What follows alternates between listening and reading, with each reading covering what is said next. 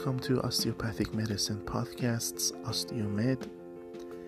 We will bring you the latest research, interviews with professionals and students, with educational and informative information about medicine, health, manual therapy, and osteopathic medicine in particular.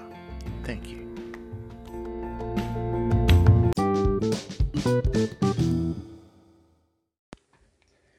This podcast, we are going to review the pelvis structure and the lower lumbar region. As you can see in the pelvis structure image, there are few bones that form the pelvis, hip, and lower lumbar. Of course, they are connected to each other by joints which have ligaments, cartilages, and also muscles that pull these together and hold them together. The image shows the pelvis structure and the lumbar spine, bones that form parts of lower limb. There are different types of joints there. One of the interesting ones in the um, region is called SIJ, basically sacroiliac joint. The sacroiliac joint is the section that the sacrum is connected to the iliac part of the pelvis bone. It is basically the almost the um, end of the spine. Let's say that the most distal section of the spine that is in a way locked and sitting on the pelvis structure, which we usually know it as the love handle. Um, in the sacrum area, we have the S1 up to S3, which are kind of infused spines.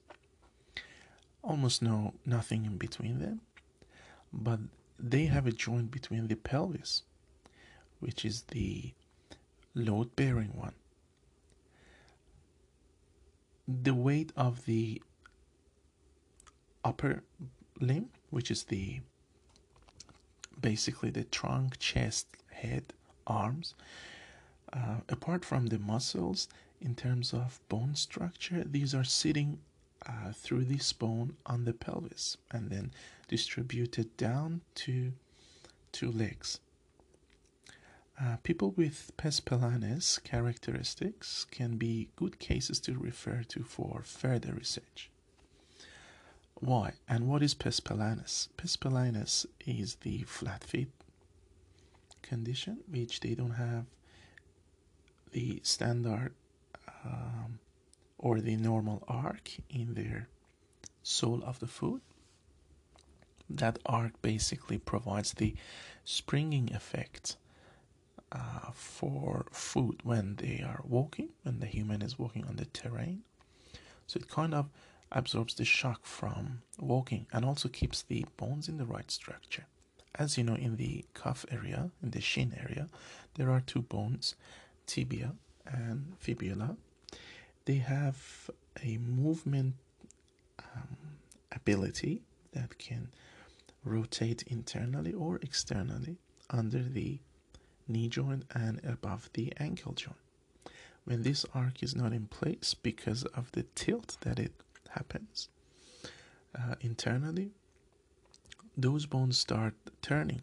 That definitely affects the connection in the knee joint, and consequently, it will turn the femur, the thigh bones, uh, out of form.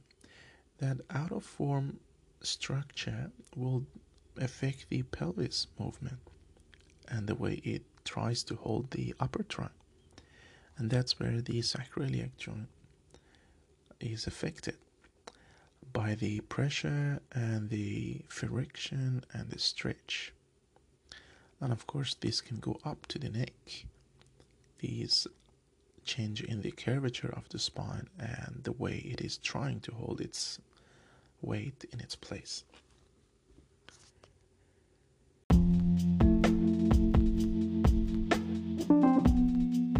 Enjoyed and listened to the podcast, send us a message with your comments, share the page with people who can benefit from this information. Till then, keep up the good work.